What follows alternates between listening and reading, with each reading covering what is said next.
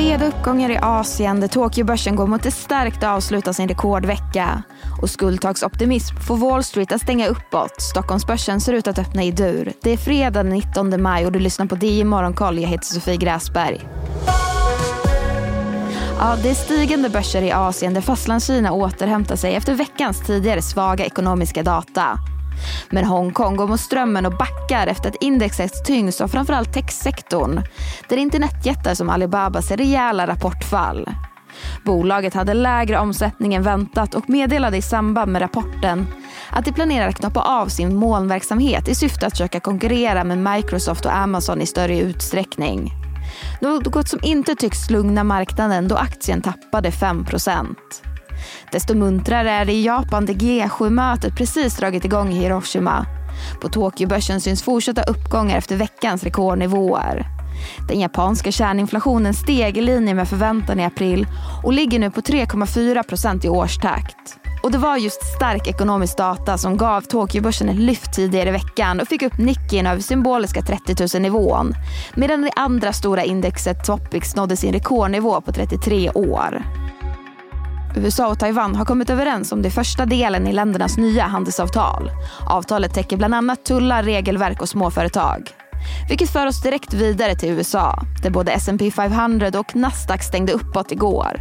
Börserna fick fart efter positiva uttalanden från president Joe Biden och den republikanska talmannen Kevin McCarthy. Båda parter säger att man närmar sig en överenskommelse om skuldtaket. Och bland vinnarna stack regionala banker ut med kraft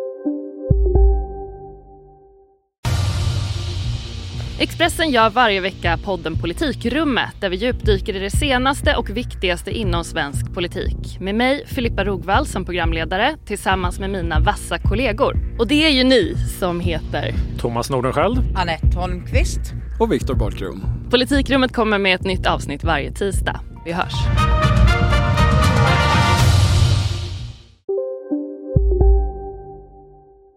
Kraftiga uppgångar efter att banken Western Alliance noterat en ökad inlåningstakt.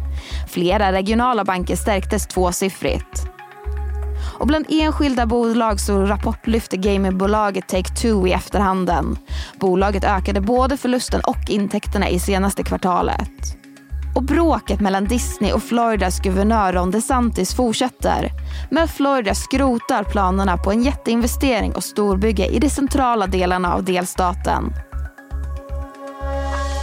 Sverige så. Efter onsdagens stängning rapporterade moderbolaget Björn Borg. Bolaget ökade rörelseresultatet med 7% men samtidigt sjönk rörelsemarginalen något. Spelbolaget Kindreds VD Henrik Tjärnstorp avgår med omedelbar verkan. Det är två dagar efter att finanschefen lämnat. Försäljningschef Nils Andén har utsetts till tillförordnad VD. Och servicebolaget Coor tappar Ericsson kontrakt värt 500 miljoner kronor. Och läkemedelsbolaget Alligator Bioscience meddelar att den amerikanska läkemedelsmyndigheten har beviljat särläkemedelsstatus för bolagets huvudkandidat för behandling av bukspottkörtelcancer. Och om vi blickar ut i Europa så kan vi konstatera att Köpenhamnsbörsen håller stängt idag. Och tyska producentpriser väntas senare under dagen. De väntas sjunka till 6,1 procent i årstakt från tidigare 7,5 procent. Men det var allt för den här nyhetsuppdateringen. Missa inte Börsmorgon med start kvart i nio. Eller lyssna på programmet som podd. Vi släpper avsnittet klockan 11. Och missa inte heller att det idag kommer ett nytt avsnitt av Analyspodden som går igenom de största börshändelserna från veckan. Du hittar podden på sajten eller i din poddspelare. Det är Morgonkollet tillbaka igen på måndag. Jag heter Sofie Gräsberg.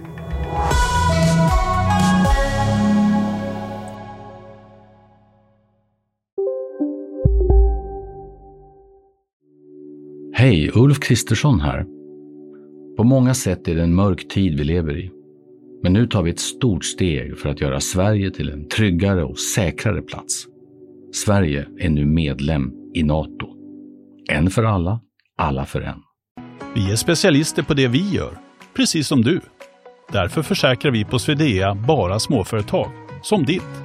För oss är små företag alltid större än stora och vår företagsförsäkring anpassar sig helt efter firmans förutsättningar. Gå in på swedea.se företag och jämför själv.